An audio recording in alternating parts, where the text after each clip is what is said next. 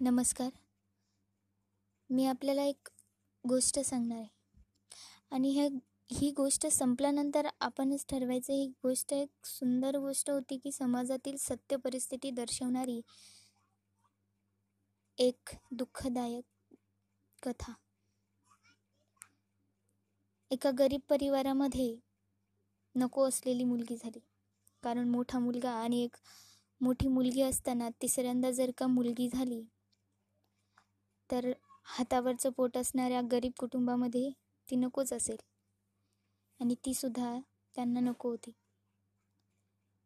आणि नको असलेल्या मुलीला नंतर दूध पाजण्यामध्ये सुद्धा तिची स्वतःची आईसुद्धा तिला झुगारून द्यायला लागली होती. तरीही देवाची करणी बघा नको असलेली मुलगीसुद्धा तिच्यामध्ये देवाने एवढी जिद्द आणि एवढा काम करण्याचं धैर्य दिलं होतं. आणि तरी ती जगत होती. आई शेतामध्ये दिवसभर काम करायची काबाड कष्ट करायची आणि बाबा घरातली भांडी घरातले वस्तू विकून दारूच्या नशेमध्ये पूर्ण दिवसभर डुबलेला असायचा. भाऊ तर जास्त मोठा नव्हता मात्र बहीण मोठी होती. आई वडीलच जरी बहिणीला चांगले वागवत नसतील तर ती का वागवेल? तीही तिच्याकडून घरचे काम करून घ्यायची आणि तुच्छतेने वागवायची. सगळ्यांनाच माहीत झालं होतं की ती त्यांना नको होती. मात्र तरीही ती जगत होती. जशी मोठी झाली तशी तिला गरीब परिस्थितीमुळे शाळाही शिकता नाही आली. थोडं समजायला लागलं तेव्हा तिच्या देवाने तिला पुन्हा एक कमीपणा दिला. बोलताना अडखळत बोलायची त्यामुळे सगळे तिला हसायचे. तिच्या तोत्र्या बोलणारा सगळेजण हसायचे तरीही ती तिचं बोलणं ती थांबवायची नाही. देवाने तिच्यामध्ये एक मोठी जिद्द आणि जी हिंमत दिली होती त्या त्याने ती जगत होती.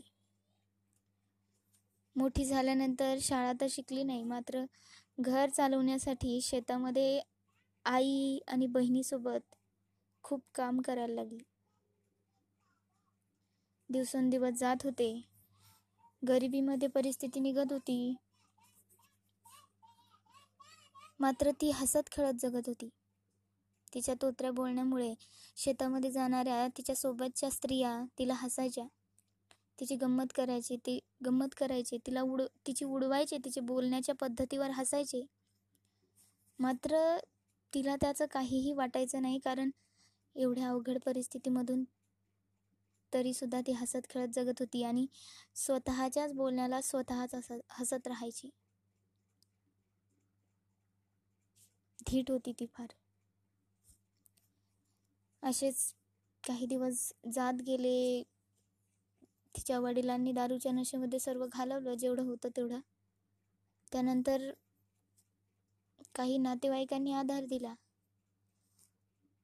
मात्र तिथेही तिच्या वडिलांनी तिच्या आईला पैशासाठी मारहाण वगैरे करायला सुरुवात केली मुलांना मारहाण वगैरे करायला सुरुवात केली. परिस्थिती जात होती. पुढे काही दिवसांनी दारूचा दारूच्या नशेमध्ये जास्त असल्यामुळे तिच्या वडिलांचा मृत्यू झाला. आता मात्र त्यांना थोडीशी शांती मिळाली होती कारण जेवढे ते कमवत कमवतील तेवढ्या पैशामध्ये त्यांना जगता येणार होतं. चौघेही आपापल्या हातावर जगत होते. आपल्या हाताने काम करून जगत होते. स्वतःचे खर्च भागवत होते. मोठी बहीण आता मोठी बहिणीचं लग्न करायचं होतं. आईने कसे बसे पैसे जमा करून तिच्या लग्नासाठी स्थळ आलेलं होतं. तिचं लग्न लावून दिलं. मुलगाही आता बराच मोठा झाला होता आणि स्वतःच्या पायावर उभा राहून काहीतरी काम करत बसायचा. त्यामुळे घरात थोडेफार पैसे यायचे. आता राहिली होती ती. ती आईसोबत दिवसभर शेतामध्ये काबाड कष्ट करायची. अशीच काबाड कष्ट करायला ती शेतामध्ये एक दिवस गेली. तेव्हा शेतामध्ये काम करत असताना हिरव्यागार त्या पिकामध्ये तिला सर्पदंश झाला.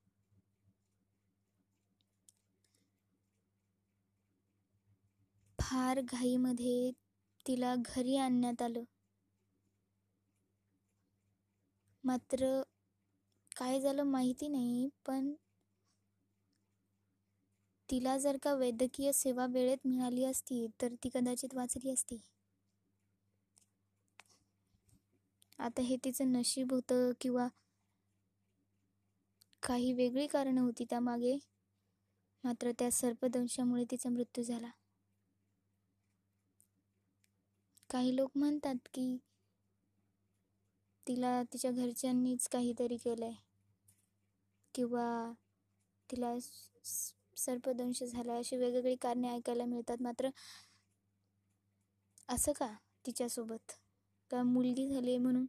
पण तिने तर हातभार लावला होता ना घराला? तरीही तिच्यासोबत असं झालं. कदाचित तिचं नशीबही तिच्यासोबत नव्हतं आणि हा समाज समाजाने जी उभी केलेली ही जी भिंत आहे की मुलगी झाली तर कमीपणा मुलगा झाला तर मोठेपणा का मुलगी हातभार लावत नाही का?